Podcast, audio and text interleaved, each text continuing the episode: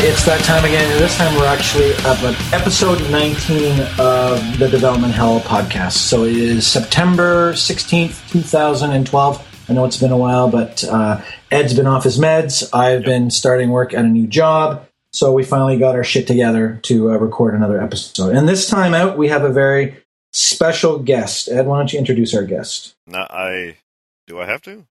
You do. Can he just start talking and then like, uh, then then like people could wonder who? Okay, so now it's Chris Shiflett, who's this guy who's done some stuff in PHP things with security and and and other things of that nature. And uh, he and I've been and have been friends for a while. And I, I, I think you'd even describe yourself as friends with uh, Grumpy Chris. Um, maybe I'm not sure. Well, we'll see once we're done with this episode. yeah, we'll see see how this goes, right? But uh, and I also I work with uh, Chris at Fictive Kin. The best company ever. Yes, it's the greatest company in the world. Nothing bad ever happens, and it's all great, and it's gonna change the world, right?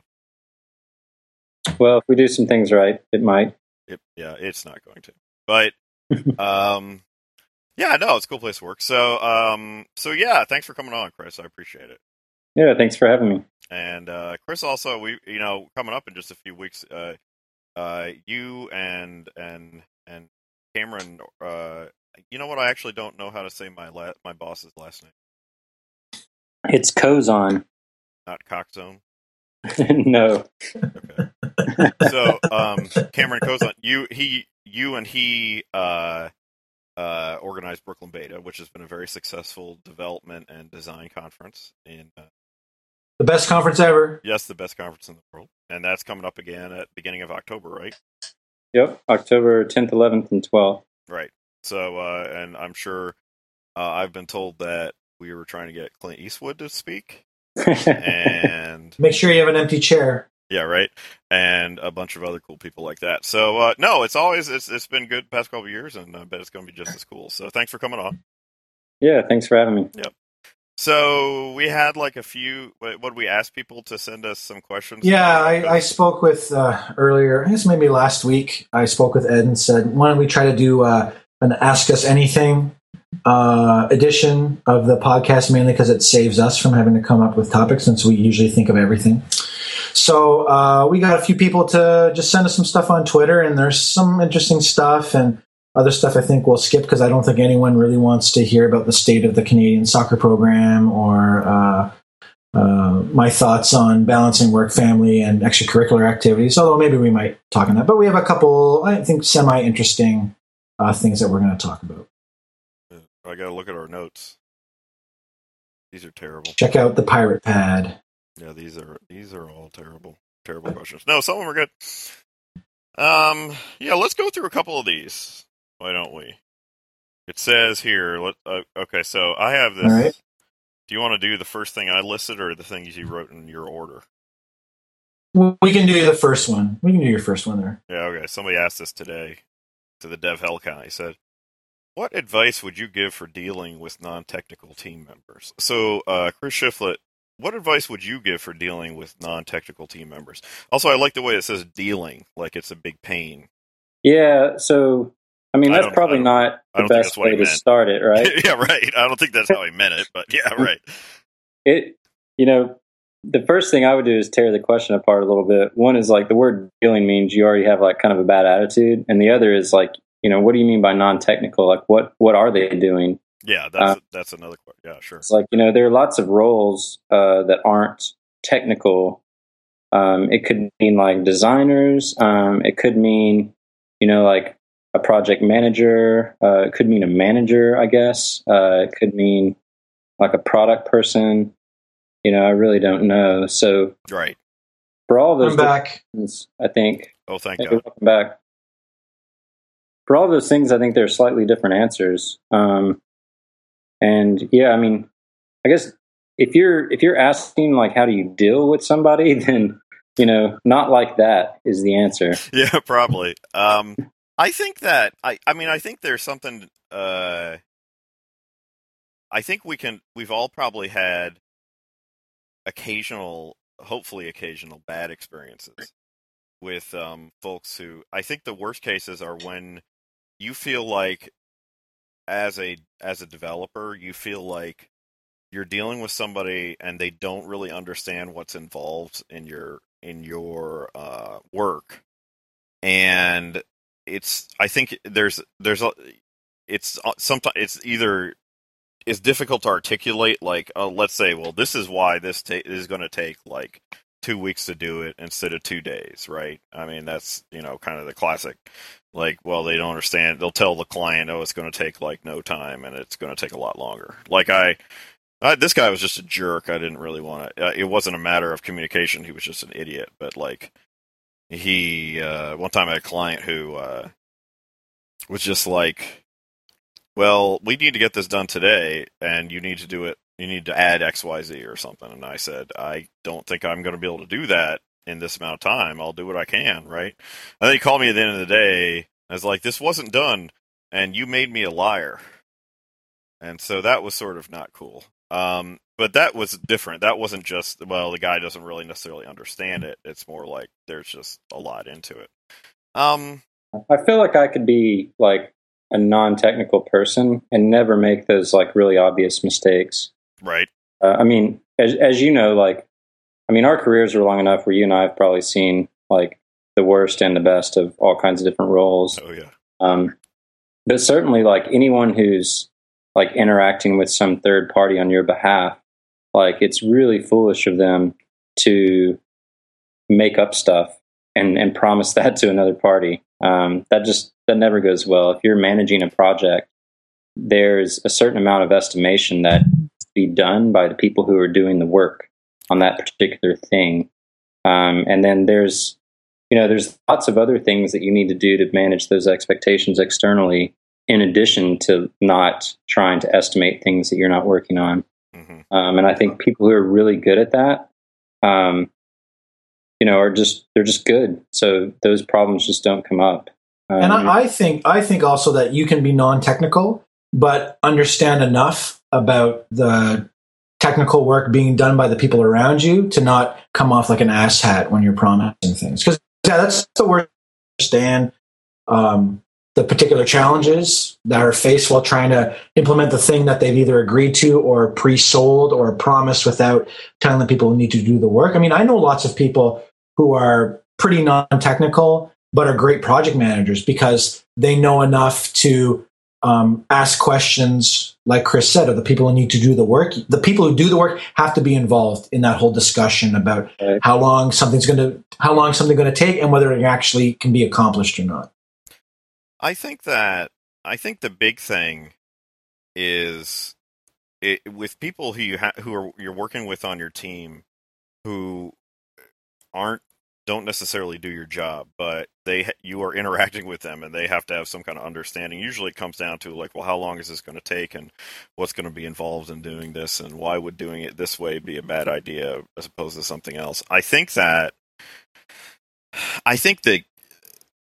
your ability as a developer to communicate things and to parse things uh, into a way that or down into a, a, sort of a form that doesn't require a lot of technical knowledge to sort of get it i think i think really makes a big difference. So your ability to say to break it down and say this is you know this is sort of how our processes work and we have to do this, and this is why it doesn't work this way, and um, being able to speak to somebody uh, and explain things without requiring them to like take a you know a bunch of classes and you know to to know what you're you know to to know how to do your job but to explain sort of what's involved um, I, I think that that makes a big difference. So i really think that the best the the best developers i've run into have always been good communicators as well um, yeah, and part of that's being like very mindful of vocabulary because um, yes. a lot of stuff that you're familiar with because you know you speak this language all the time, um, and you know when you're communicating to some person, like your goal is to be understood. So if you're failing at that, and it doesn't matter if you're right, you're you're still not doing a good job communicating. So just being mindful of vocabulary sometimes can go a long ways. And you even see this in reverse. Uh, in fact, I would argue that you see it in reverse more often. which is that people that aren't technical try to adopt a technical vocabulary as if somehow that's going to like make them seem like they're more part of the the crowd or they're going to be more understood or something. hmm I mean, how many people do you know that call a computer a hard drive or a CPU or some other word? Um, whereas, like most people I know that know what processors and drives are and stuff, call a computer a computer because you know it's just a computer or it's a laptop or something. You know, we just I think the more you understand about something, the less you try to impress people with your vocabulary, and that's like a really good position to just try to be in out of habit, so that you don't have to pay as much of attention. Yeah, I think I think another side of that it, it made me think about when you talked about the vocabulary is that, um, sort of computing in general is really really complex and filled with tons and tons of little bits of information that if you don't if one if you don't know it and two i think you don't know it if you don't sort of have a passion for it. If you're not like constant if you're not really interested in it you don't ever sort of learn it correctly. Um, as a consequence i think that there, you have to remember that most people aren't going to understand like exactly what a lot of those terms mean um, and then as sort of to go along with that they don't know what a lot of those things mean and they maybe are not hugely motivated to do that i think that sometimes there's things like um, you know, well, if it's part of their career or something, you're interacting with programmers all the time. They're probably going, they're probably going to, you know, learn stuff hopefully about that stuff. But I know in day to day existence, the amount of, you know, normal people who actually give a rat's ass about whether the box that's on their floor is called a hard drive or, you know, or that's the computer or what that is exactly. Well, they don't care. They're just picking a term that sort of sounds that, that, that they pick up to, you know, to sort of assign to that. And it drives us nuts when it's not correct, right? But to them, it doesn't really matter that much, and it's it's not really a huge deal. Um, and also, it, the, I mean, just computing is just overly complex for most people to, to deal with anyway, unless they're really interested in it. So I think I think um, having some humility about that, and not and not just um, you know thinking they're stupid just because they're disinterested. I don't know, maybe they are stupid, but it do, just because you happen to be really passionate and interested in this topic doesn't mean that other people are. And there's probably lots of other things that you feel the exact same way about. And I think when you understand that, it really helps. Um, I think if you like, I I always feel this way when I go and get my car worked on. I don't know. I, I know almost nothing about automobiles, really. I mean, I guess I know very, very basic notions about it, but really how it works, I don't really know. And I know that when I try to talk to the, the, the service people, I'm probably using the wrong words, and the way I describe the problems is kind of weird, and it's not exactly how they would describe it, and things like that. So I'm kind of keenly aware that I really don't know what I'm talking about when I when I'm like that, and so it can be and it can be frustrating because you're sort of at the mercy of this, you know, this person who does know, and you hope that everything goes okay, and you hope that they're not just making stuff up because you really don't know any better.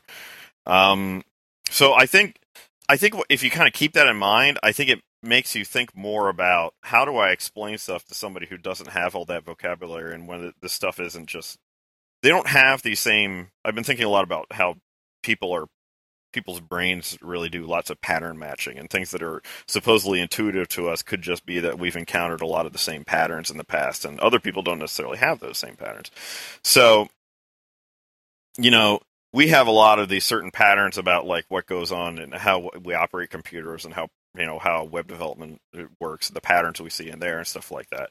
But most the vast majority of people don't really necessarily have that and they may have different kinds of patterns that they're used to.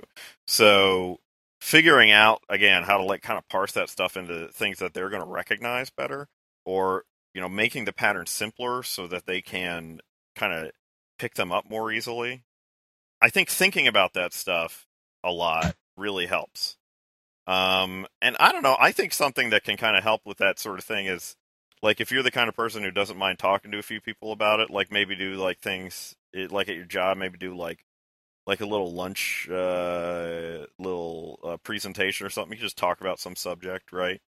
You know, and then people who are interested in that could come, you know, listen to it. And you're like you as a speaker, you're going to learn and get better experience about the as the person who's presenting, you're going to get good experience about how am I explaining stuff, like, and is this getting across to people or not? You're going to pick up more of that, and it's going to make it. I think it's going to be a good way to sort of uh, you know, people who are interested in it and want to learn about that stuff uh, have an opportunity to start interacting with you more, establishing those relationships, uh, learning how they pick stuff up and how you do stuff and, and things like that. So I'm babbling for a while, but did you yeah, drop your laptop? I don't know. Did he, me? No. Did you? Uh, Chris? nope. I'm still here. All right. I think you punched your microphone. Anyway, so no, I'm I'm still here, still Oh, listening, listening to you. Yeah, I mean, I think it. I think what Chris said earlier also uh, is really key, and just the vocabulary is trying to find. I always, I'm always trying to find simpler ways to explain um, the things I do to non-technical people, and so to me, that's always a challenge. Of saying, assuming that this person doesn't fully understand what it is that I do, explaining it in such a way that uh, I'm making it clear that I'm trying to explain to them, and I'm not also I'm not trying to make them feel dumb for not 100 percent understanding what it is that I do. Mm-hmm. yeah, yeah, this this might be like a, a tangent, but I just want to mention this real quickly because it was very eye opening for me. Um, only if you can like really try to stretch your powers of empathy. Um, but do you guys remember? It's probably been a couple of years now, but there was uh, there was a specific post on a blog. I think it was Read Write Web, um, and the the post was about how Facebook's trying to make this play for being the one true login because you know everywhere you can like connect with Facebook or you can like log in to comment or whatever. In fact, Read Write Web was one of those blogs that did that for their own comment system. So you could like connect with Facebook and you could comment there, and your little photo was there and everything. So they they blogged about that. You know, it got the regular amount of traffic and whatnot. Um, and then a couple of weeks later, suddenly traffic on that spiked massively. And like more importantly, they had several thousand comments from really, really angry people. Um, and these comments were like really hard for them to make sense of at first because they were things like, you know, what is this? Where are my friends? Or like, Oh this- yeah, I don't know what Chris is talking about. This talking about when because they that's when people discovered that people would open up their browser and type Facebook login into like the search Mhm. bar, and it would redirect them, and they would just click to go log in. And that story somehow ended up up near the top as It one of the was top results for. Facebook login. right. Top result. And once people landed there, there was the little connect with Facebook thing. So you did kind of log in. And I think what strengthened it is when you see a bunch of other people like, oh, the new Facebook design sucks. You know, where are my friends? This is bullshit. It makes you feel like, yeah, man, it is bullshit. So you comment too. And it was like, it was like this crazy like spike of like traffic and it was all you know very negative because people couldn't figure out what to do because they thought they were on facebook and couldn't find anything um, but that was like you know I laughed like everyone else because it, it was very funny to me. hmm Um, but it was also like very eye opening because yeah, we hear you okay, Chris. All right, cool. It was very eye opening to me because if you think about it, you know, like if using a computer is like not kind of like part of your daily routine and like, you know, maybe you go home and you you log into Facebook to like, you know, just see some photos and stuff from the people you know, family and friends. Um, you know, what is a search engine and what's the location bar versus little search bar? Like, you know, what is the internet or Google or, you know, what are any of these things? What's a URL? There's a lot of like, it's pretty complicated stuff that we really take for granted. Um, and that, you know, I can't say that that particular story is like somehow like reshaped the way that I like try to communicate with people or design apps or anything like that. Um, but I have made a conscious effort to like try to put myself in other people's shoes and and try to not take things for granted as much. Yeah, I think I remember that because I I actually wrote a blog post about it because I was kind of upset with how I felt people like, especially like in the developer community, lots or lots of you know in the IT community, a lot of people were like saying, "Look at all these stupid assholes who don't know how to use computers and shit like that." And I I felt like it was really a failure of um A lot of things. of, of, of a lot of things, and, and certainly one of those things is the application developers or the web developers is like, well, look, if people can't figure out how to use this, uh, you know, whose fault is that, right? I don't. I don't know if it's. I don't know if it's necessarily a problem of people not uh, figuring out how to use it. I think it's more uh, people. Uh, more um, a case of um, people finding different ways to figure out how to get to Facebook in ways that developers didn't anticipate Yeah. when they build it. Because I mean, it would never occur to me to uh, to start up my computer and to log into Facebook. I would go and type Facebook login to go find it. It's like almost like a uh, an accidental side effect of search engines uh, or the use of search engines being built right into the um, location bar of most popular web browsers. Yeah. So it's not intuitive to us because we're we're um, you know we know the ins and outs of using a computer. So it never occurred to us that when I want to log in to Facebook that I would type Facebook login. Most of us would just type start typing Facebook and see that it's going to be auto completed for us and hit tab or, or enter or whatever and boom we go to Facebook and we log in. It never occurs to us that people are are using a search engine to find the Facebook login page. Yeah. Yeah. Ed's probably heard me say this because it's a favorite saying of mine, but uh, I don't know if you guys are familiar with pave the cow paths. Yeah. Um, I think it really resonates with me because I grew up in the middle of nowhere where there actually were a bunch of cows, and they they walk along the exact same little paths. And like cows are pretty, you know, they're big and fat, but cow paths are like super skinny. Um, and I was really fascinated by that as a kid because like these cows took the exact same route, just wandering around what seemed like aimlessly to me, um, all, among you know like many hundreds of acres of grass and stuff.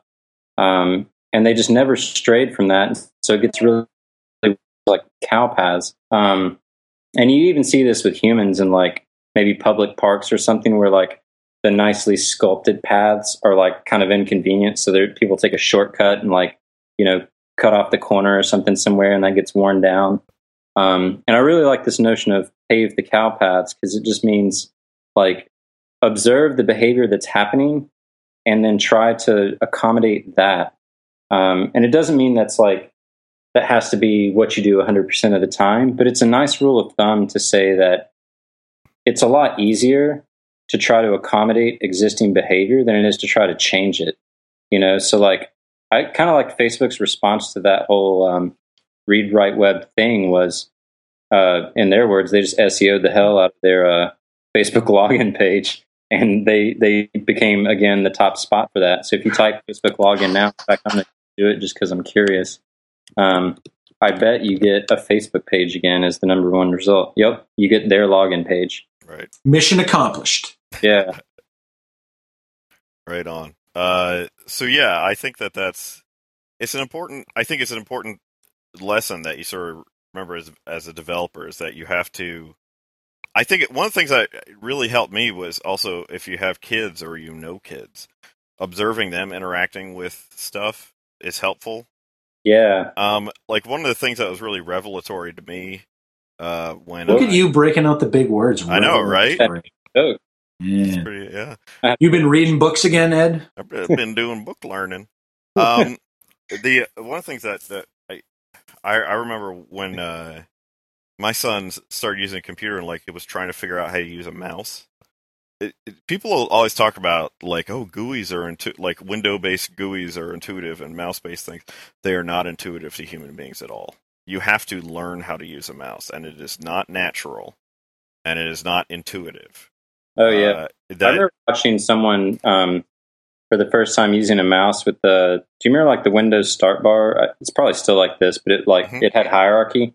yep. Oh See- yeah, yeah. Like if you like accidentally like miss and like hover off the menu at some point, like all disappears and you It's miss terrible. all your work. Yep. And you're like trying to make this progress because you're trying to get to an app that's like three tiers deep. Yeah. And it's like I watched someone struggle with that for like you know like three or four minutes, which felt like an eternity. Oh, it's so Um, painful. it's like really eye opening.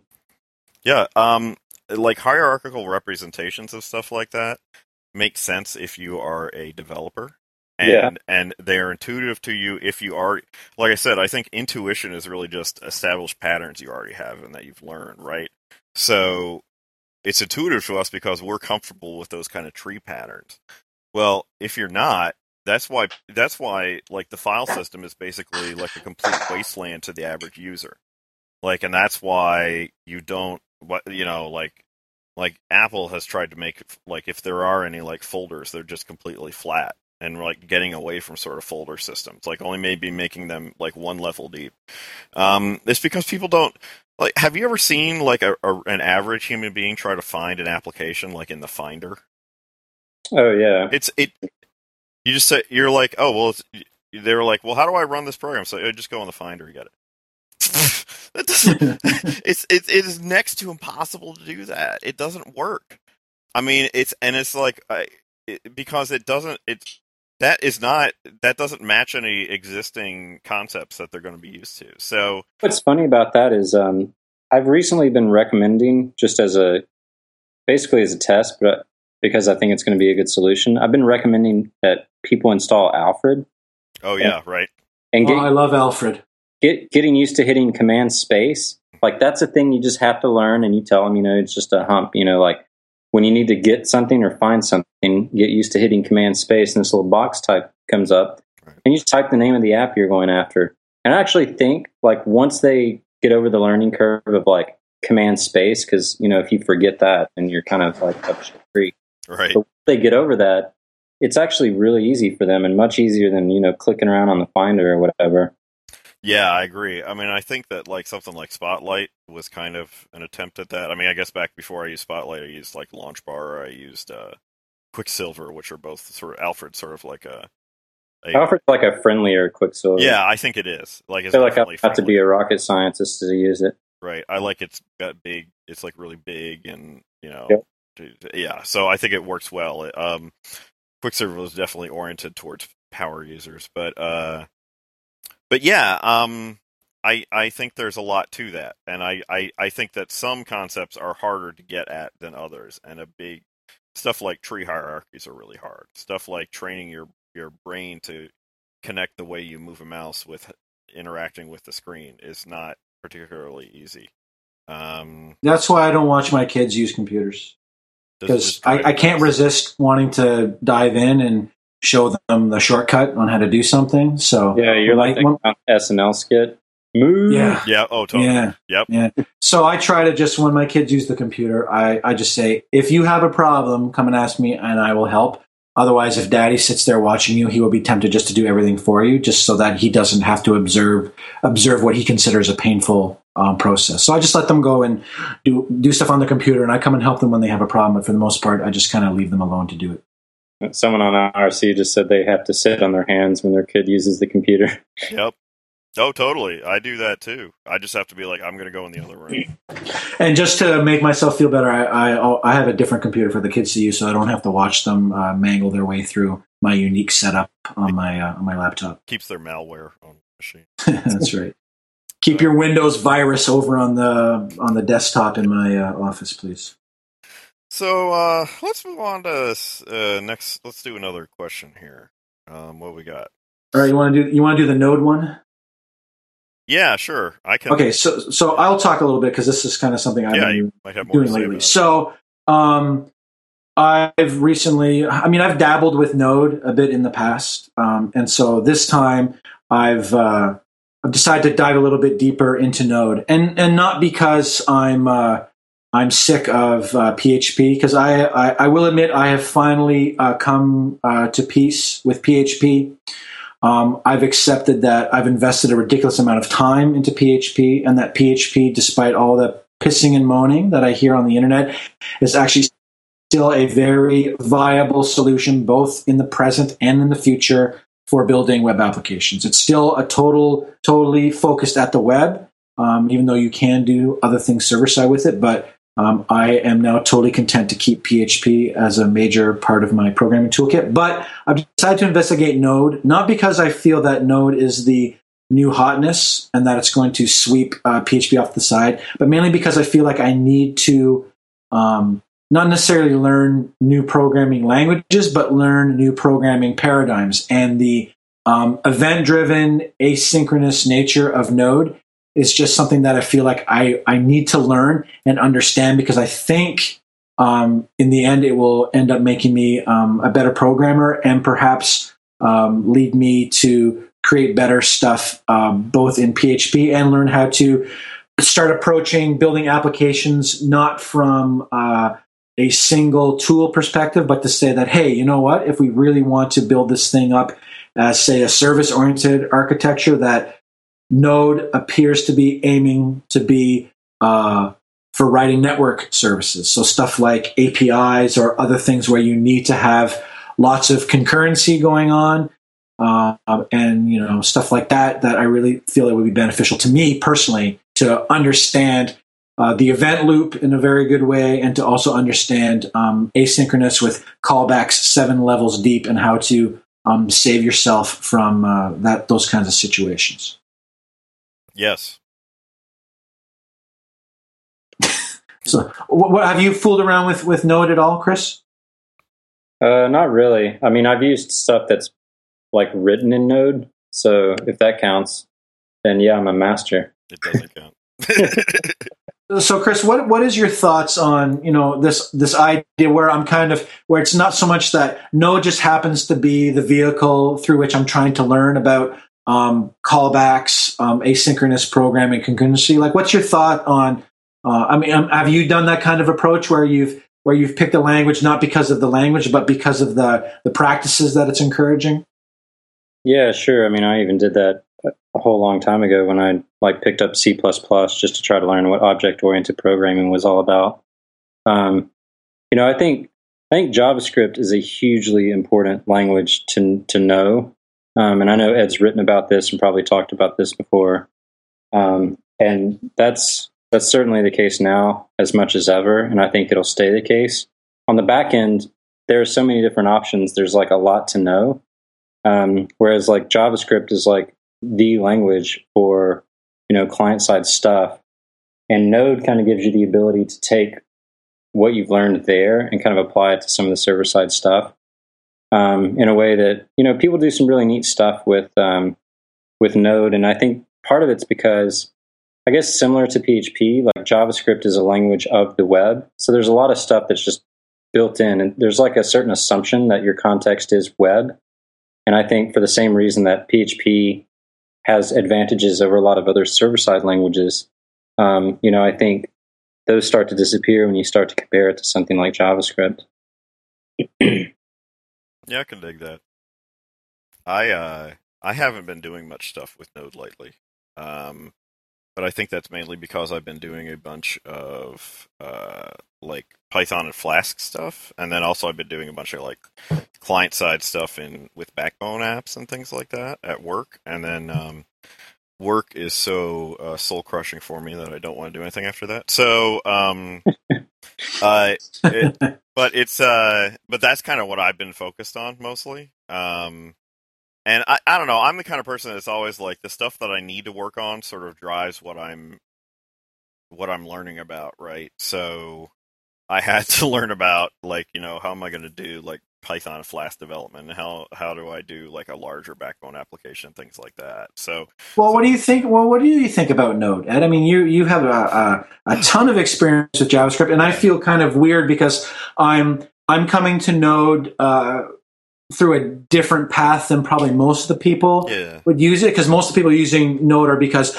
oh I, I, taught myself or I learned JavaScript so I can do stuff on the client side and now I find out that I can use Node to do stuff uh, on the server. So uh, you know I, I, I get the best of both worlds. I'm kind of coming at it where the vast majority of my JavaScript experience is cut and pasting and mangling um, jQuery right. samples. Mm-hmm. Right. So I'm kind of coming at it from I know PHP, so I kind of I would like to think I have a pretty good understanding of server side scripting stuff. Yeah. So I'm, I'm just looking at Node as, as kind of a different way to accomplish server side stuff.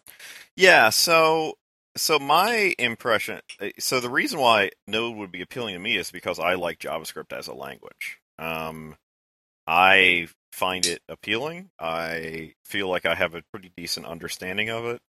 I like the functional nature of it, and I like that the core language itself is actually is really pretty small. So all of those things appeal to me, right?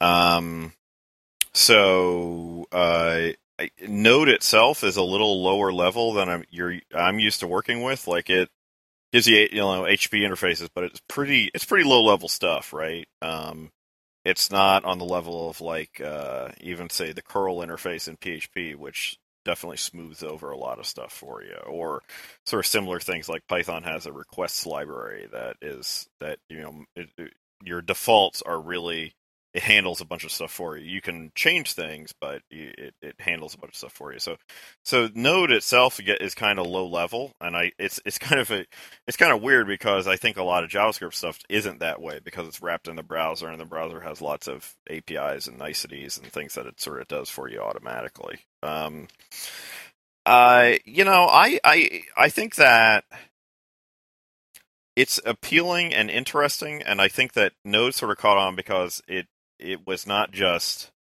because it, it, because I think it was it's lightweight and you can use it in a lot of different situations. That's appealing to I think hobbyists and people who are into that kind of stuff. And I think that's why it, it seemed like it got more popular than other. I mean, there have been plenty of other server side JavaScript implementations over the years. Um, most of them were Java based. Um, uh, but there had been plenty of them. I guess Rhino was probably the most popular. Yeah, that's the one I've heard right? of. Um, and uh, but you know, none of them got particularly popular. Um, and I, you know, uh, in the grand scheme of things, and, and I think Node really kind of caught on because I think it appealed to hobbyists and people who like to noodle with stuff, and they they kind of got excited about that because it was simple to get to start building things that interacted with stuff quickly. You didn't need to have a JVM. You didn't need to deal with that kind of stuff. And I think that I think that's one of the reasons it got pretty appealing.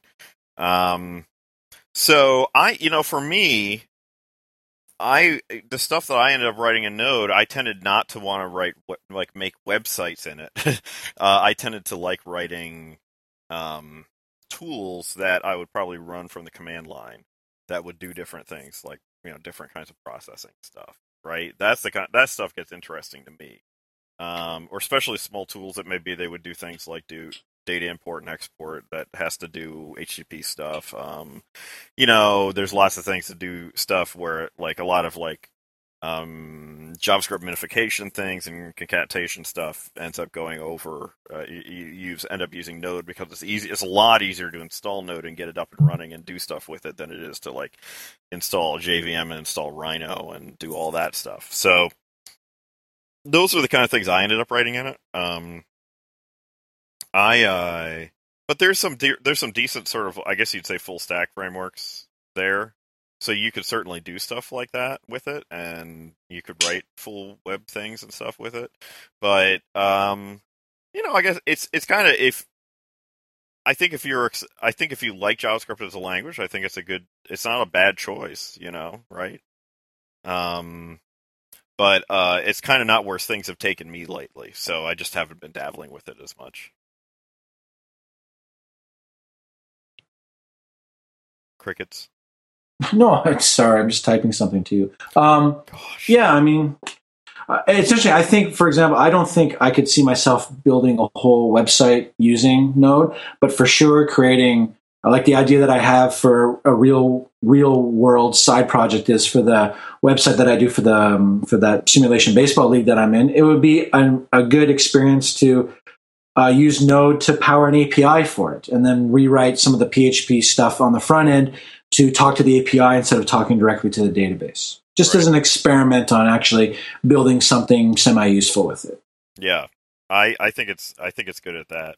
I, I mean I think those are some areas of strength uh, that it, it works with. Um, Chris, that's okay. We can handle that. All right. Um, testing async code. I mean, I don't even know. I don't. I, yeah, we can skip that. I haven't done. Uh, I haven't done enough uh, with Node to even break out the um, the the unit testing stuff. I have a little bit of experience with it, and I we, it's probably a, a, topic we could discuss it more in more depth. But I did a little bit of that with like QUnit, and I guess what it would do is it would basically would say wait for response, and then you would just you know wait for the response to come back, and then when the response comes back, so that's when you test it. But otherwise, it would mostly just pause. Right, I think, and I think you can do stuff that's more sophisticated than that, but um, like I also have questions about how to do stuff like dependency injection in JavaScript. I have no idea how that would work. We don't worry about that. It's my job to worry about shit like that. Probably eh? should get Searles back on here. That dude knows way more about this stuff than I do. Yes, we should have him on again since he didn't really want to talk about what I wanted to talk about, but that's okay. right, okay. Uh, so let's just talk about ace, testing async code later because that's not something. Yeah, we can do that on another episode. Uh, I don't know anything about Canadian soccer. Chris uh, Shiflett, do you know much about the Canadian soccer program? Not a whole lot. I mean, the women did pretty well in the Olympics, um, and I think there's some controversy. They they would probably argue that they deserve to to beat the U.S., um, but they didn't, and that's about all I know. the state of the Canadian soccer program is that the women are good and the men suck. And that's about all I really want to talk about the Canadian soccer program. Yeah. Uh, we haven't qualified for the World Cup since 1984, and I think that's an embarrassment. That's not good. Um, yeah, so, not great. So So, they've so their problem is they keep running through coaches. Um, the coaches get here, they discover that the people who run the program are a bunch of dipshits, and so then they quit and they go work someplace else. Is it a popular thing up there though? Because like the U.S. team, the men's team is okay. We've actually got a couple of players that I would I would consider to be like world class. Um, but on the whole, you know, we're just not as competitive as we would be. You know, if the world wants to try to take us on in like basketball or any other sport that we kind of made up uh, on our own. So most of the good Canadian players play uh, in um, in MLS, or um, a few of them play um, in the English Premier League. But most of them most of them are not starters for their club teams, and if they are starters, they're usually not playing in the the top tier league. So I don't know. I mean, it's like there, the problem is there's no place for really good, talented Canadian players to play at home because Canada's not big enough to support a good, um, thriving domestic league. So either they go play in MLS, and from watching Toronto FC play, the quality of MLS soccer is, in my opinion, just maybe one little notch above U.S. college soccer. So um, anybody who plays in MLS isn't really getting tested that hard. They really need to go play overseas over in Europe to get a real feel for what their skills are like. So, I mean, I I would like to see Canada get into the World Cup again, but things are really stacked. They play in a really tough group and Canada for for Canada to make it everything has to go perfect. I mean, they're they did really well by basically I think they won their group. They didn't win or they're up at the top of their current little qualifying group, so they're going to move on to the next one for World Cup qualifying, but Canada has a habit of falling short um, at soccer and just not coming through when it really matters. You know, uh, the U.S. is really good, and uh, Mexico is usually really good. So any of the qualifying stuff, it's like if you're not the U.S. or Mexico, it's a real dogfight to to qualify for any of the major international competition, team level competitions. Well, yeah, I mean it's the U.S. Yeah, don't get me started on that.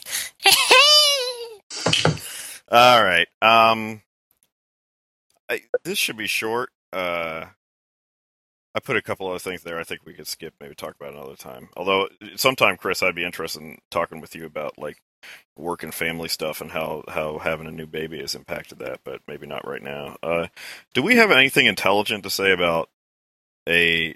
I, I guess some jabbering about Zend Framework 2 versus Symfony 2. I don't really care. Um, I can offer an opinion. Yes, I'd be Uh, interested to hear it. Um, I've uh, I've run through the uh, the tutorial that um, they have up for Zend Framework 2, and the thing that struck me about it was how very um, very um, explicit it is. Not like in how I talk and swear all the time, explicit, No. but kind of like they've for Zend Framework 2, they seem to have made a really conscious effort to not go with convention over configuration. They've made a really conscious effort to to make it very explicit that you have to define everything, and they're. I I feel like they're working extremely hard to not um, have magic. And Symfony Two always strikes me as there's a really large number of assumptions you have to make on how things speak to each other and how they go together Mhm. and I think uh, that makes it so that you can create some. You can probably create something with Symfony Two faster than you can with Zend Framework Two. But when you come to an area that the defaults for Symfony Two don't work very well, um, you're in for a lot more work. Whereas Zend Framework 2 basically says from the beginning, we're going to make you explicitly define everything that you need to do so that there are no surprises, so that when you do need to do something different, it should be easier to figure it out. Yeah, I uh I tend to dig that. Um like you know, S- Symfony 2 uh you know, I I haven't really messed with it that much. I messed with Symfony and wasn't a big fan of it, but mainly that was because it wasn't I I found it difficult to to get comfortable with. Um, I felt like there was a pretty significant learning curve, and I more and more, maybe just I've become less and less interested in investing huge amounts of time and stuff. But I really value things that I can pick up quickly and that are lightweight, and uh, so a, a lot of like extraneous sort of um, a lot of stuff could feel extraneous to me that probably matters to a lot of other people and does solve a lot of problems. But I would rather have something that's really lightweight um, for doing web development. So, So when you uh, this is actually interesting. I have a question to ask you about that then. And when when you talk about lightweight, do you feel that it's better for some of the magic and complex stuff to be hidden, and that you're just given some good solid info on how to accomplish a certain task, or or does explicitness matter to you? Do you like the idea that you can just that there's shortcuts to get things done with certain tools, or do you really want to know how the thing is working in the background? So I like to know how the thing is working in the background, or I like it so that the the I guess the the layers are shallow enough that I can kind of delve into that if I need to. Um, my comfort level when I'm adapting something new or I'm working with something new, like if I'm looking at a framework, is I'd really prefer to have something that was basically uh, a router, and then uh, build on top of that router, right? Yeah, so like- kind of my my definition of lightweight tends to be like just give me a router and like tell me how you would prefer that I organize my files, and then let me write the code. Um, you know, and make it really easy for people to have like little packages that work with that really well. Like the the whole Flask ecosystem seems pretty good.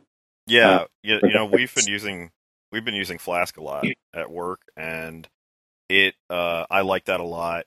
On the PHP side, I think Slim is kind of like that too. Mhm. I've liked Slim a lot, and I guess so. The thing is, I I'm sorry, I might cut you off here, but I mean, for me, it's it's like I like give me a router and then let me get comfortable with that, and then as I need more things, I will ask you if I need it. Like Yeah, like if I need to if I need some kind of uh data val like input validation thing, I will say, "Hey, um what's a good input validation library that works nicely with this?"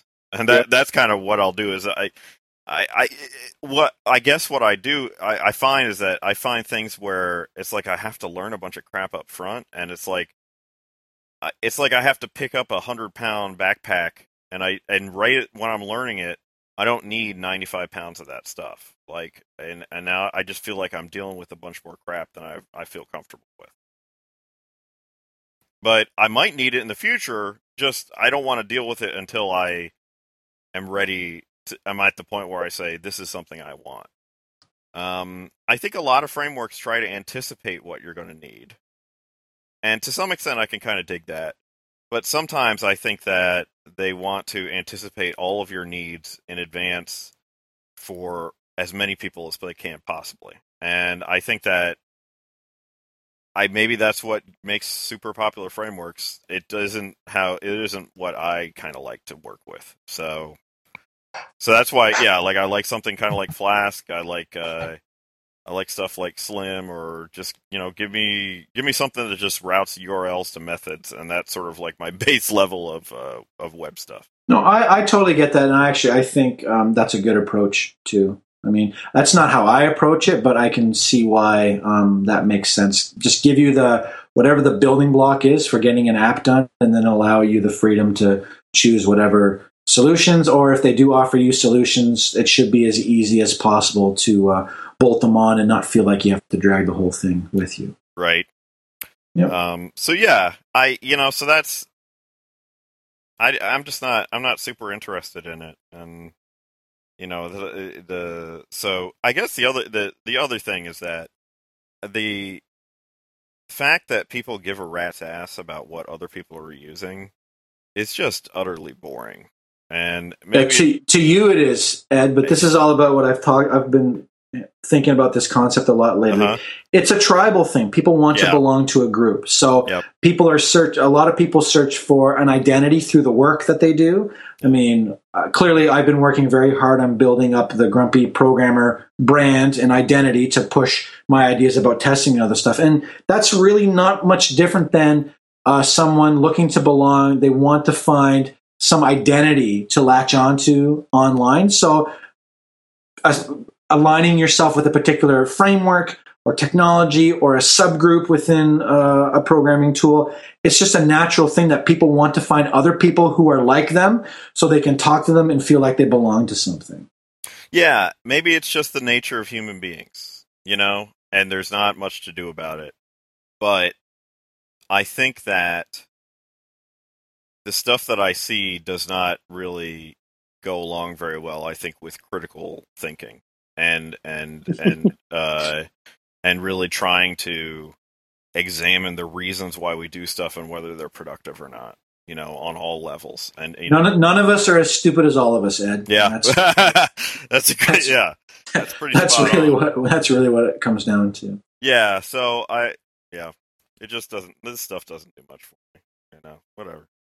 Um so we skipped a couple other things, but you know, one of the things that I guess maybe change uh, gears a little bit would be um you know, we talked a little bit about uh Brooklyn Beta, Chris, and uh I think one of the things that's that's interesting that I would kind of we you know we, had a, a few we had a a while back I think we were talking about we I think maybe we had, uh, the Brooklyn Beta 2012 stuff had been announced and we kind of talked about it a little bit on the podcast and I was interested to hear about from you Chris on on this particular issue that one of the things that can come up when you do maybe this gets into tribalism and with human beings and stuff is you know Brooklyn Beta has become very popular and I mean I know enough about like uh how many people were trying to get tickets and stuff that like was it you know demand was out was outstripping uh availability like by like 10 times or something like that right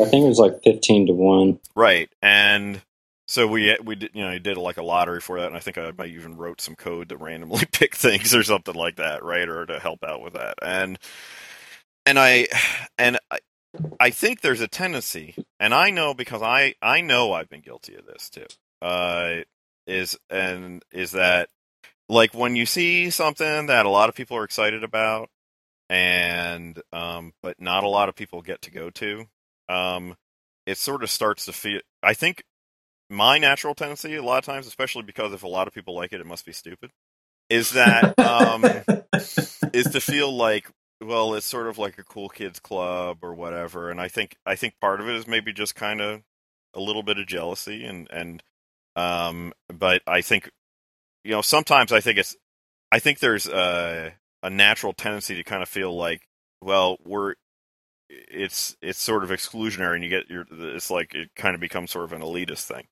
Now i know like i know you guys i know you chris and i know cameron and i i feel pretty confident that that has never been your intent with this. But i'm curious about like how you guys have, have struggled with that a little bit in terms of organizing an event and wanting to make it open and available to people and like how you've dealt with maybe sort of perception of that and also kinds of things you've been done to been doing to combat that Sure. I mean, um, obviously that wasn't a problem our first year because we didn't have a conference when we were planning it. It was it was a new idea. No one had ever heard of it.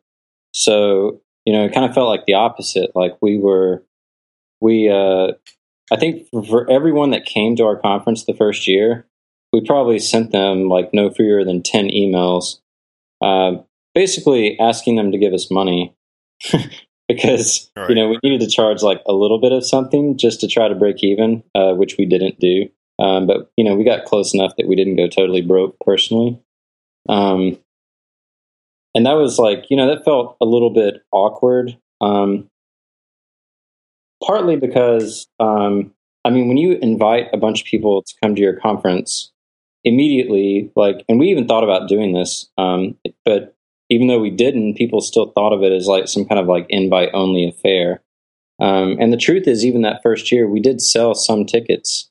Um, in fact, I think almost 50% of the conference was uh, people that bought tickets. Well, and you had you had like workshops, I remember, or something like yeah, that. and you know, and we were terrified that that no one was going to like buy any of that stuff because you know we were pretty underwater on the budget. So you know, like we were we were just happy that we were just happy it sold out the first year. You know, we couldn't couldn't have been more surprised and, and grateful.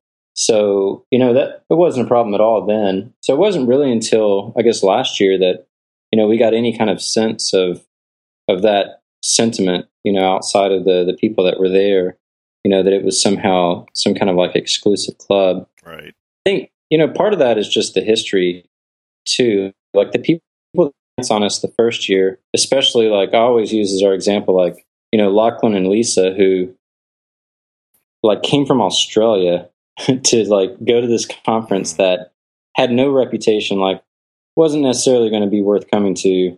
And it's like really expensive for them to like take time off of work, fly halfway around the world, get a hotel and all that kind of shit. I think we gave them their tickets free, you know, because we were like, you know, that's like the least we could do. Yeah, I remember they what they held the record for, or at least from there for longest trip, right? I mean, yeah, I think so. And and you know, like they just brought so much positivity and good vibes, and they're just awesome people. So like, you know, there are like there are quite a few people like that who, when it came time to do it again, because we knew that it was probably going to sell out, we wanted to make sure and like give early invitations to like those types of people. Um, and of course, like I mean, you know this, Ed. Like among our friends, like some of them are like borderline internet celebrities or whatever. Oh yeah, right. And it's it's pretty easy for if you have a group of like 250 people, even if only like 10 to 20 of them are, are considered like internet celebrities, mm-hmm. it's just really easy to get the impression that like that whole huge group of people are. Oh yeah, definitely. Like there are a bunch of nobodies in there that, you know, I think are really just excellent people and, you know, are awesome to meet and hang out with and stuff. Yes, but, uh, absolutely. Yeah. So, you know, I think last year was the first time that came up and we didn't, I don't know that we even handled it that well, selling tickets and all that kind of stuff. Cause, you know, we thought we were going to be clever by splitting it into two because the first year, you know, even though it was a brand new conference, people did email us, you know, like really bummed that they, you know, didn't get tickets before it sold out. And, you know, it took it took a while to sell out. Like it took at least 30 minutes. So it's not like you have to, Oh man, uh, I'm like, sorry. If you were paying attention, you could definitely get a ticket. But what happened is people had like they they were in a meeting or something or like you know whatever. Like things came up and like people were really bummed someone said they were at a funeral. Oh, you know, God. that's just like really hard to read. You're just like, oh man. Rough. Uh, yeah, jeez. So we were like, you, oh. you mean you, you, mean you don't just delete that email right away? You're like trolling for tickets, delete it, and go on to the next one. no, man, those things really tug at your heartstrings. Um, well, you have to have a heart. I guess that's probably my fault. yeah, that's the that's why you don't understand. Yeah. So last year we thought we'd be clever and just you know like let's do this on two different days. Um, I think you know neither Cameron or I like tweeted about tickets at all. It's, and you know, honestly, Twitter's the only way I know to like market shit. Uh, so you know, we try to be really quiet about it. Only like send an email to the people that were subscribed to the mailing list. Um, you know, kind of ask people to not make a big deal about what's happening. Um, and then that just didn't go very well at all because it sold out like kind of immediately because the the quantity of tickets was divided in half because we did on two different days. So like on that first day, you know, it was like all the people that want tickets were there, but only half of the tickets were available. I, um, I don't know if I'm making sense, but yeah, I no, I can dig you. Right. It was like obviously going to sell out like in a flash um, because of that particular problem. Um, but we didn't we didn't know it was going to sell out. I mean, we thought it would sell out like maybe the first year. You know, like everybody that was there at the time and was paying attention would definitely get in. Um, but it didn't work that way at all. And I think Eventbrite really let us down too in ways that I didn't anticipate. Like when you first get into the event page, like after you lift the password or whatever, and people like go in there, you know, they would see like a hundred tickets still left or something and feel like, you know, like, yeah, I'm in. Right. And then they'd like select, you know, one or whatever from the little drop down of, of uh, tickets. And we had two ticket types. So, you know, they're like really in trouble if they had to like read the descriptions or something. yeah. and- They click the button to buy and it says it's all sold out. And that just feels like shenanigans. You know, it just feels like something's, you know, something's going on that's not right. Um, so that was a bummer, you know. And so this year, we just didn't even know what to do uh, about selling tickets in a way that seemed fair. So we we did that lottery thing, and that was the first. Uh, that was the most eye opening thing for me. And Ed, you kind of know more of the backstory here because you saw all the stuff. But I mean, there were like there's several thousand people that signed up um, wanting a ticket to this like super tiny conference of like 250 people. Right. And um, I, I thought the lottery was an awesome idea. oh yeah, oh good. Yeah. See, we there's like we've had this like real like hard time trying to like balance. Like I really want to be humble in everything that I do, and so like acting like you think something's going to sell out feels very arrogant to me. Um, and you know, a lottery feels a lottery feels a little bit arrogant. Um, I just couldn't think of like a better thing to do.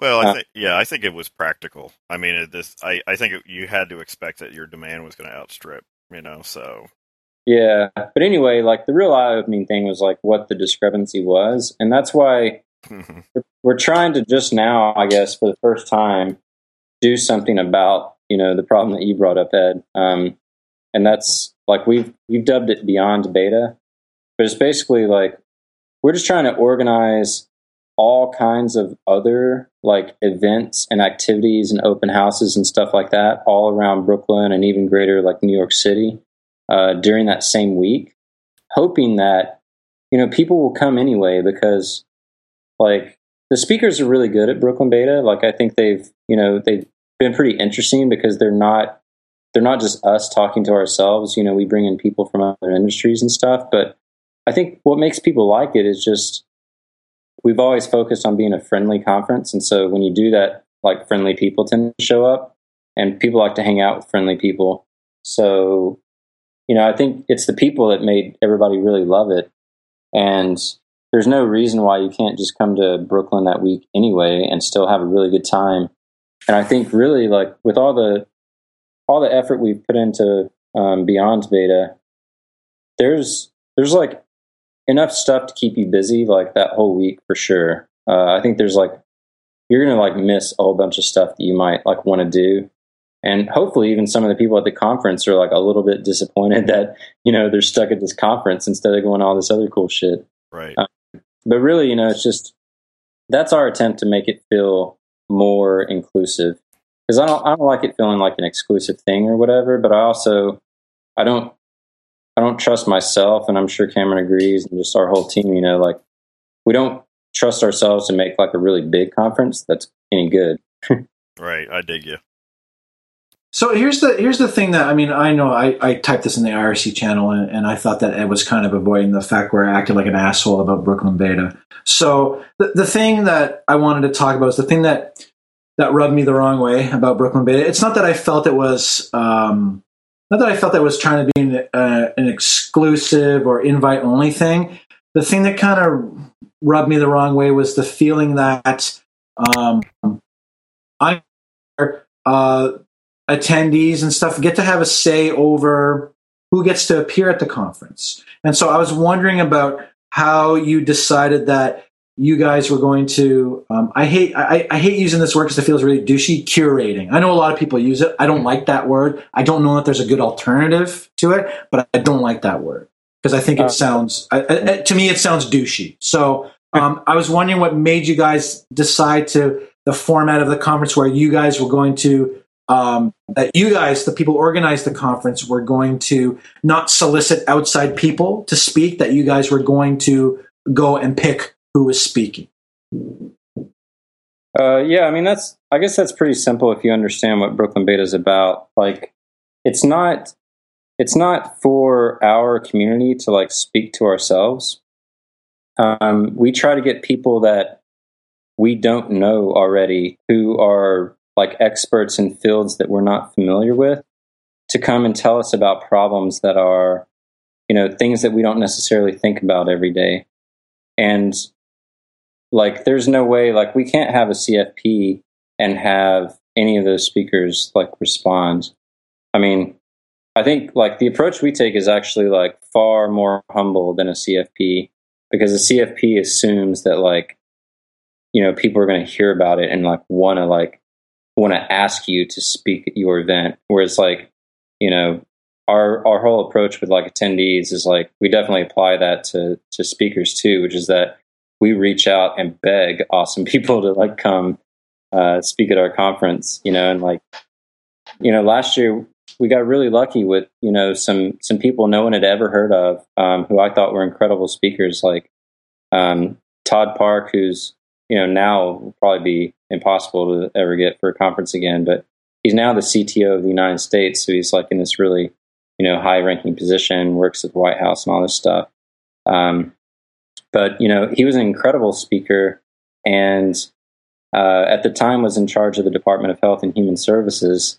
And they have like all kinds of needs.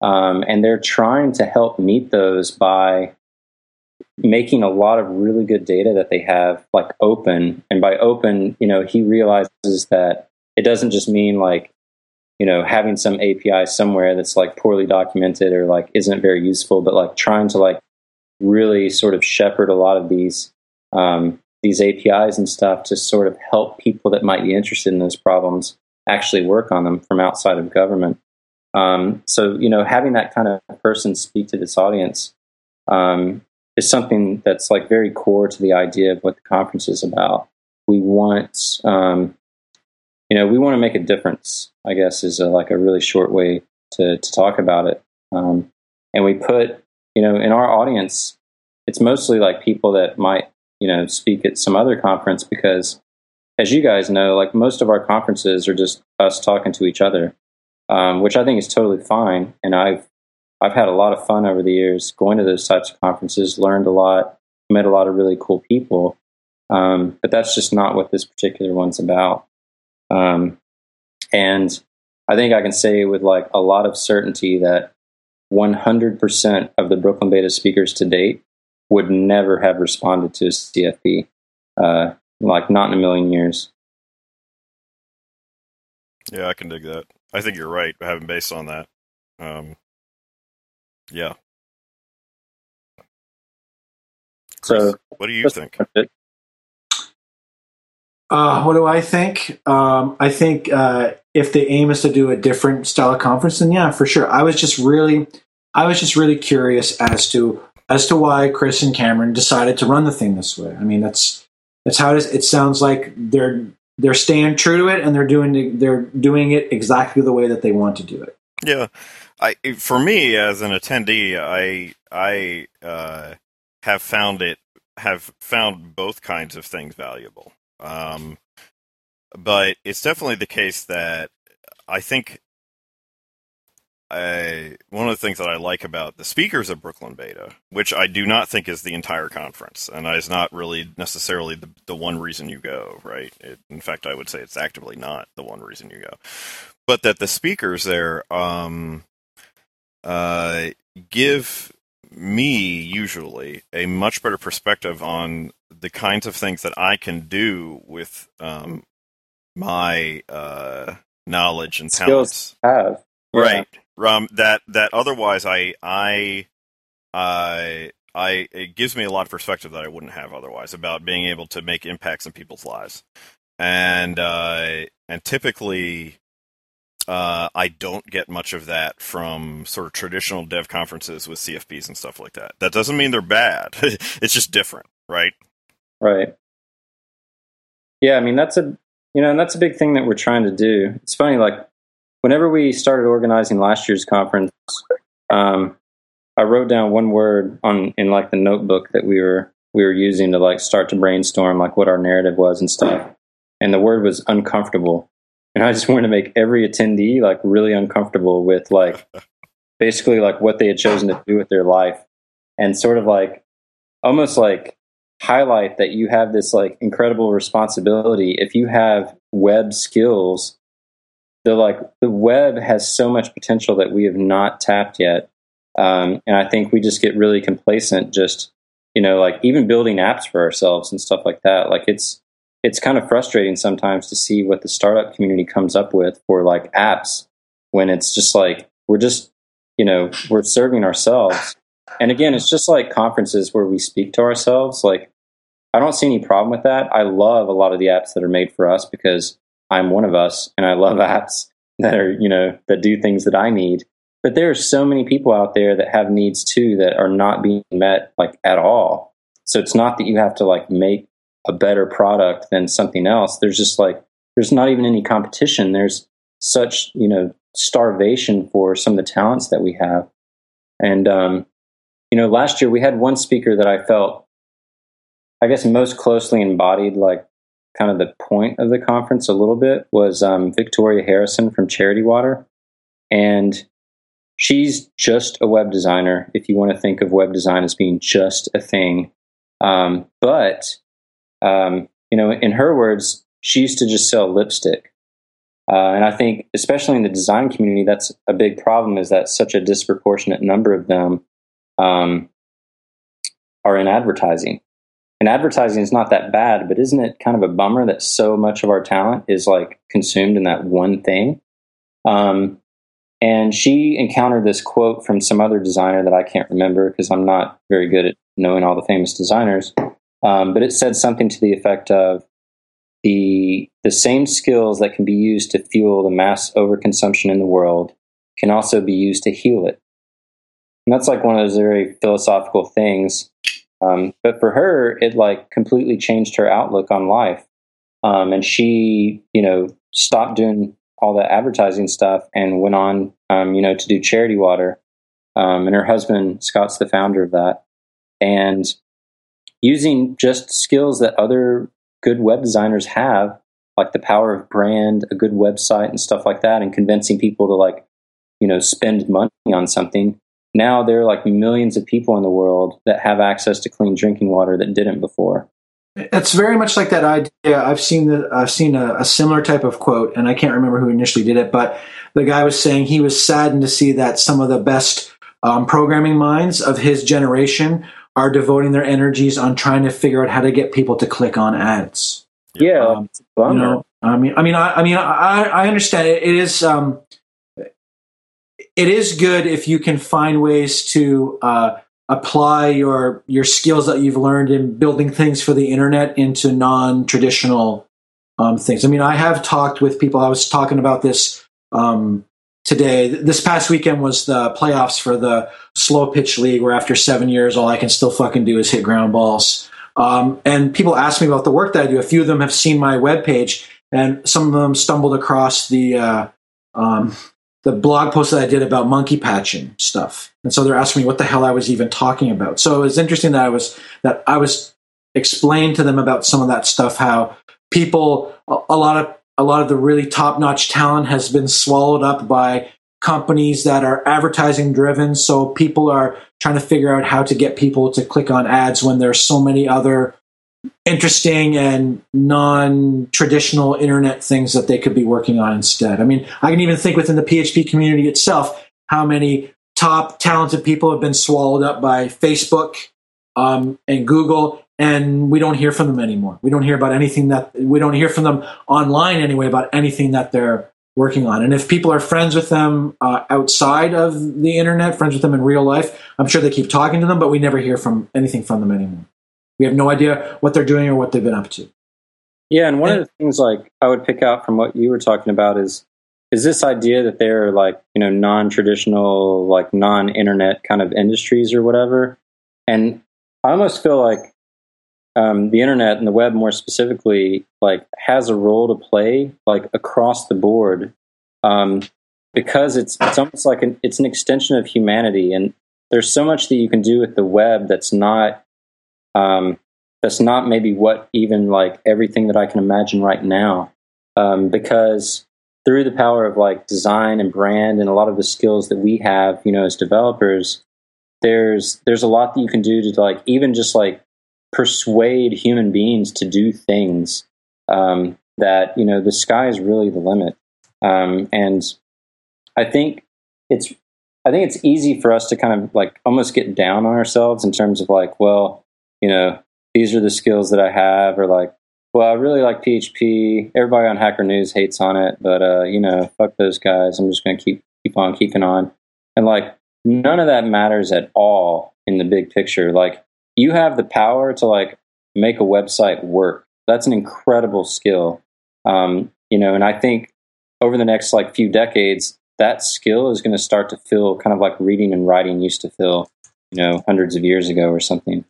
Um, and one of the things that we hope to do with the conference, I think, is to to make people feel the burden of responsibility for having those skills.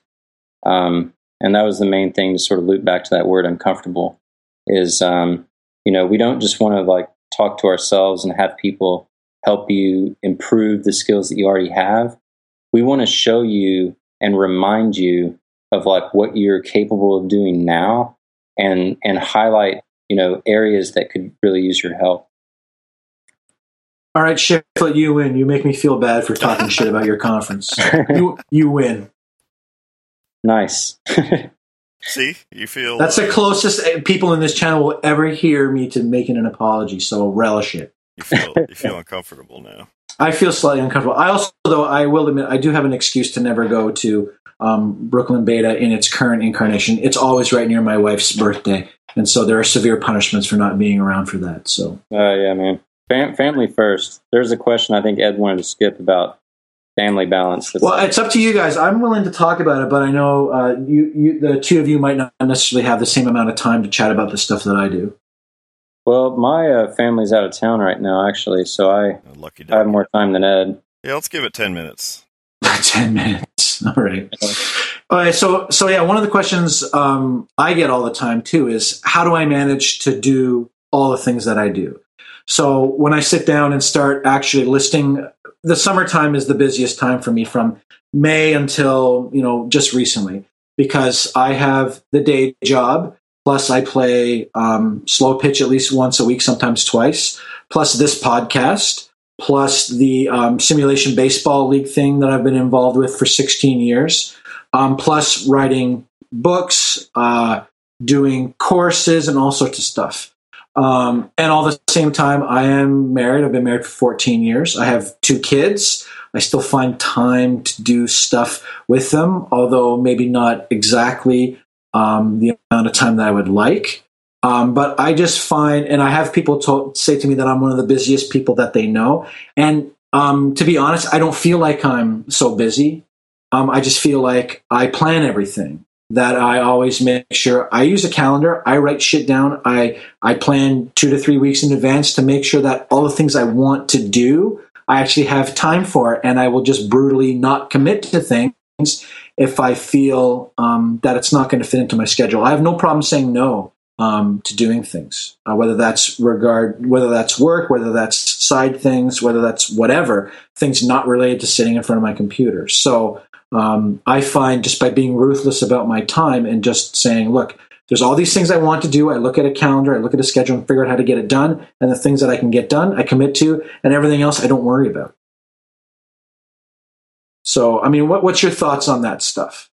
Well, before before we move on from you, um, like how how well do you feel like you're doing? Like, is there are there improvements that you would want to make in like sort of your work life balance? Um, that you're going for? do you like do you feel like you've nailed it and we should just try to like learn from your experience or somewhere? well, well, um, I think the I think my system works for me because I work from home.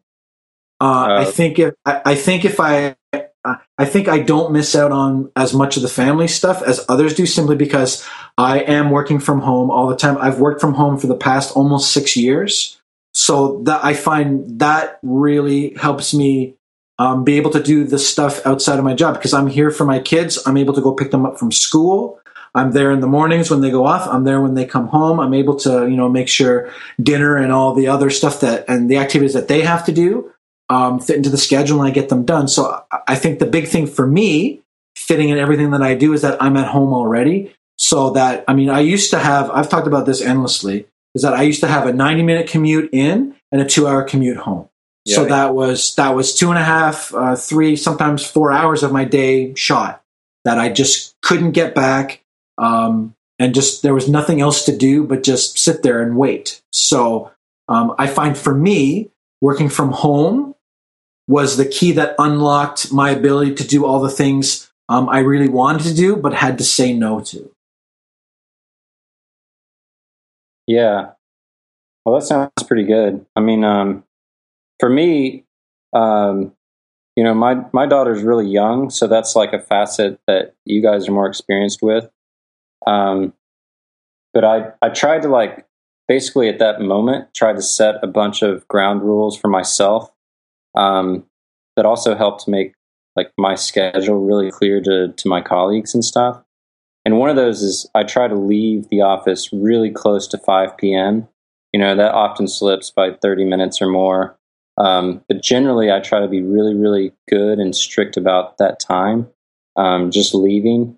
And then I'm completely unavailable until um, 8 o'clock, which hopefully by then uh, she's asleep. And that's helped because, you know, for me, that time's really important now because that's my only time um, with my daughter because I'm gone all day. Um, you know, so that's that's like makes makes all those minutes like matter a whole lot. So, you know, slipping from five to five fifteen even feels like a pretty big deal. Like it needs to be something really important that I'm working on um, to make that sacrifice. And I I think of it as a sacrifice anytime that that schedule slips. And I think I think I make that schedule known. I'd be curious if Ed even knows about that particular schedule. Um, I did not. Okay, so so not now you know, asshole. So respect his family. it, you know maybe known as well as I should. Um, but another is like I'm also pretty protective of my weekends, um, and our weekends are super busy because basically every waking hour um, for my daughter, we're out and about doing something. You know, we go to museums, we go to the zoo, we go to the botanical gardens, we go to the park. You know, we we do stuff anytime that she's not napping. There are like two big chunks of time for that. So, you know, I think between those two things, like I feel pretty good about that stuff. And, you know, because my work time is less and I'm, you know, my ambition hasn't waned at all. So I'm, I've always been more ambitious than I have the talent to back oh, up. I, yeah, I'm kind of the same way too. So, you know, I have to like, I've always just had to like try to work hard to make up for my, um, you know, where, where I lack basically. Um, now I just have to be much more efficient. And I think, you know, I think my working hours are just much better now and I get more done because I have to. And that's, that's been good for me in a lot of ways. Um, even the schedule, as brutal as it is, you know, waking up super early and stuff like that, um, I think has been good for me um, on the whole. Yeah, I re- yeah, I really, I really don't think I could. I, I really don't think I could do all the stuff that I that I do if if I didn't work from home because I would be missing out. I mean, I remember I used to leave my house at seven a.m. and I would get home at seven p.m. and I would have basically just enough time to talk to my kids before it was bedtime for them, and then I had to have some dinner and deal with all the other stuff. So yeah, for me, working from um, from home is the is is the thing that lets me get all the stuff done that I want to do. And if, if I didn't have that, uh, if I if I wasn't working from home, I, I I don't think I'd be here right now talking about all this stuff because I just uh, that those four hours uh, that I was missing by commuting um, turned in from dead time to time where I really um, where I really get s- stuff done. And I'm kind of the same way as like what Chris talks about uh, with weekends. Um, weekends tend to be a time when I can't really commit to do much of anything until like Sunday at this time from 9 p.m. onwards because I have, I mean, I'm doing stuff with my kids, and as they get older, the amount of activities that they do, it's it's not changing. They're still doing stuff, and it requires driving people around and paying attention to the things that they want to do, and making sure that you're that you're there, that you're actually there and uh, doing stuff with them. I mean, I think I think people would would laugh at the uh, the picture of uh, of me uh, being the doting father and doing stuff with his kids. Mhm. Yeah, that's ridiculous. What- what do Um, you guys think yeah. about like um like four day work weeks and some like basically like not the 40 hour kind of work week that's pretty standard, but other other adaptations and stuff that maybe like maybe people in our industry because we have more flexibility could be experimenting with. Uh, I like the idea of alternative um, schedules, but I think the truth is uh, there's a humongous um, lack of trust between people who run businesses and people who work for them, and that um, that they just would not trust people to get their work done um, with any kind of alternative schedule. I mean, half the I mean, I think the the the vast aversion to companies to allowing telecommuting is um, fear that people are screwing around instead of actually getting um, their work done. I can only speak for me. I have been working from home than I ever was when I worked in an office setting. I, I hate Cubeland. I hate it with a passion. I even tell my new, I like to call him my babysitter, not my boss, at my new job, um, that I hate cubes and I'm never moving close enough that I can work in the office all the time. So um, for for me, I just can't get stuff done in um, a traditional um, in the traditional uh, work environment. The uh, the startup environment with open tables and everyone kibitzing all the time. I would just start um, hitting people in the head with a baseball bat to shut the hell up, so I can get so I can think about getting some work done. So um, uh, I, I, like the idea of of, of four hour uh, work weeks, but just I think for the most part, um, only really uh, only really enlightened uh, companies that um, understand how people work on things and understanding the needs of the people that work for them are going to agree to that. The rest of them will be just like your butt has to be in a seat from nine to five, and if you want to work remotely or if you want to work an alternative schedule, you need to go work someplace else. Yeah, you know what's interesting about what you bring up there is um, it reminds me of this quote that I can't remember, so I'm just going to kind of paraphrase the spirit of it uh, from Paul Graham. And he said something that I thought was really smart, um, and he totally just nailed like a thing that I used to do. Um, and that's that he says one of the worst things you can do for like your own morale and productivity and all kinds of other stuff is what he calls fake work. And that's where you're you just can't work at that moment. Like your your mind's really spent. You, you you kind of need to like go for a walk or something. But due to your environment and certain expectations, you feel this pressure to like sort of sit at your desk and pretend to work. Oh, exactly, exactly. I had to go. Yeah, I had to go through that my last two weeks at my job at Kaplan.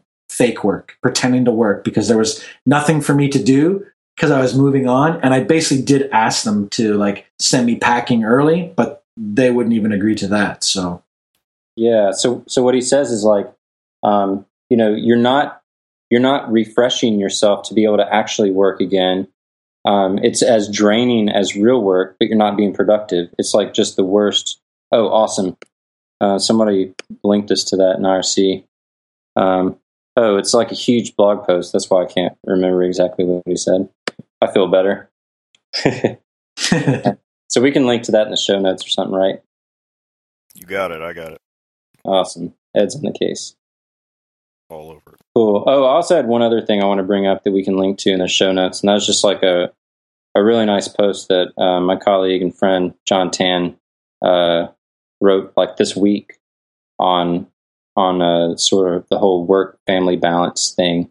Um, it's just a couple of paragraphs. It's really short, uh, but I thought it was nice. Oh, I read it. I read it too. Uh, I think I saw it linked. I mean, I don't. I can't remember if I follow him on Twitter, but I think somebody retweeted it, and I thought it was really poignant too. I thought it was really good.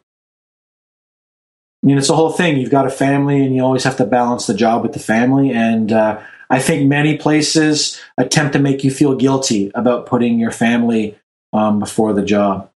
Yep. And I, I think, and I think a lot of employers uh, know that they're doing it, and they just don't care.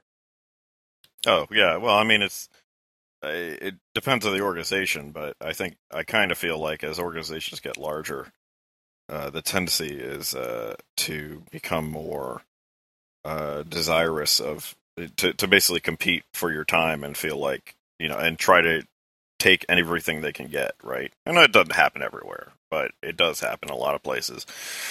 And I think a lot of folks when they um when they are young and have lots and lots of free time, and they don't have as many people depending on them, uh, they allow themselves to get um, to work ridiculous hours and spend tons of time on that kind of stuff, and then uh, that becomes kind of an expectation.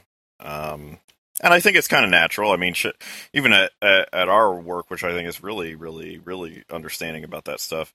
Um, sometimes it's hard when I, you know, some of the guys who don't maybe uh, have a family or what have you, and they're they're working like you know till nine or ten at night, and I'm like, I, dude, I can't do that, right? You know, Yeah. and you sort of you're sort of like uh, maybe I'm supposed to do this and I don't know and uh, you know it's it's always been fine uh you know no one really no one people don't expect you at our place but but there I definitely hear horror stories I've been lucky to miss that for the most part but I definitely hear horror stories about places that essentially expect you to work long hours and or they'll say that it's a startup environment so uh, expect to work long hours and you'll get snacks and you know that free snacks uh, don't make up for it right Oh, yeah. I mean- free lunch is never free either, right? no i mean they're paying for it one way or another it doesn't it's not magic right it doesn't you know float out of the air um it uh all that stuff adds up and and you know all of those things those sort of freebie things they're all designed to keep you at work right Yep. and um i think you know the best uh, you know if they actually want you to be happier and and to maybe be more productive when you're there and stuff like that they tell you to get the hell out um you know Yeah, they come to your they come to your desk at like six thirty and say, "What the hell are you still You- doing here? yeah, go home. You need you need to go home already." Yeah, Right. Let's not have all your parties there and like like don't bring in beer and don't do shit. Get away, right? And and uh I think that's not the tendency. Um and I I wish it were more like that because but I, I think a lot of that has to do with um you get you want to get young and uh people who don't have a lot of ties and use up their energy while they still have that, right? And while while it's not while you kind of can get to it, maybe they don't know better. Um, uh, that that sounds a little sinister, but I think there's something to that. There's another interesting like balance that happens there though that I don't think people are necessarily that conscious of. Um, I think the first person that brought this up to me was uh, Cameron, um, and he said, you know, there there's like web savvy is a thing and life savvy is a thing, and it just tends to be that the longer you've been around, the more life savvy you are. Um, and the people who are the most web savvy or, or, you know, by your description, Ed, kind of like startup savvy or, you know, like can work these long hours, fit that. Like they're not necessarily the people who are the best at tackling like the hard problems that like really need solving. They might make the best, you know, next Instagram or something, which is totally fine as a product, but you know, they're less likely to to solve meaningful problems. You know, really it's like old farts like us that are more likely to have the world savvy that's that's necessary to kind of like even think about some of the problems that need solving in the world and to to you know to have the i guess ambition almost to go after some of those um, and and not necessarily the ones that seem more sexy and exciting because all of our friends are into them Yeah, right. I know. I sometimes feel like the old man of the internet at forty one, trying to keep uh, keep the energy up and keep uh, keep plugging away at the with the same intensity that I did when I was younger. Just keep pounding away on that crystal meth. You'll be all right. but you know it's Well, I, well, I can't anymore because the fucking guy across the street uh, is doesn't not not baking it in his But basement. yeah, your source right up. Though, though I did, I did, I tweeted about this. I can. Oh, yeah. that, the guy's back in back. I saw Oh. him. Uh, oh, he's back uh, in town. he's. It looks like he grew his hair out and and uh, got a little uh, Lincoln chin strap while he was uh, uh, while he was locked up. Oh, well, that's nice that he moved back. That's cool. Jack says I sold my soul back in the 1600s. Yeah. Now when I came over with Columbus, I gave it all up. Yep, definitely. Well, I think this might be a good time to uh, call it a call it a day. I think it was a pretty good uh, pretty good talk here. So thanks for f- making me feel like an asshole, Chris. It was good. I'm sorry about that part hey, we didn't. T- I don't think mean to I don't think we talked about our fine sponsor. Uh, Engine Yard. That's right. I've heard of them. Engine Yard, uh, fine purveyors of platform as a service. I saw recently related to our Node talks that they had some awesome info on how to get Node apps up and running on their infrastructure. Oh yeah, I think that's a new thing that they're. That's a fairly recent thing. But yes, Engine Yard, fine purveyors of platform as a service, one of the trailblazers.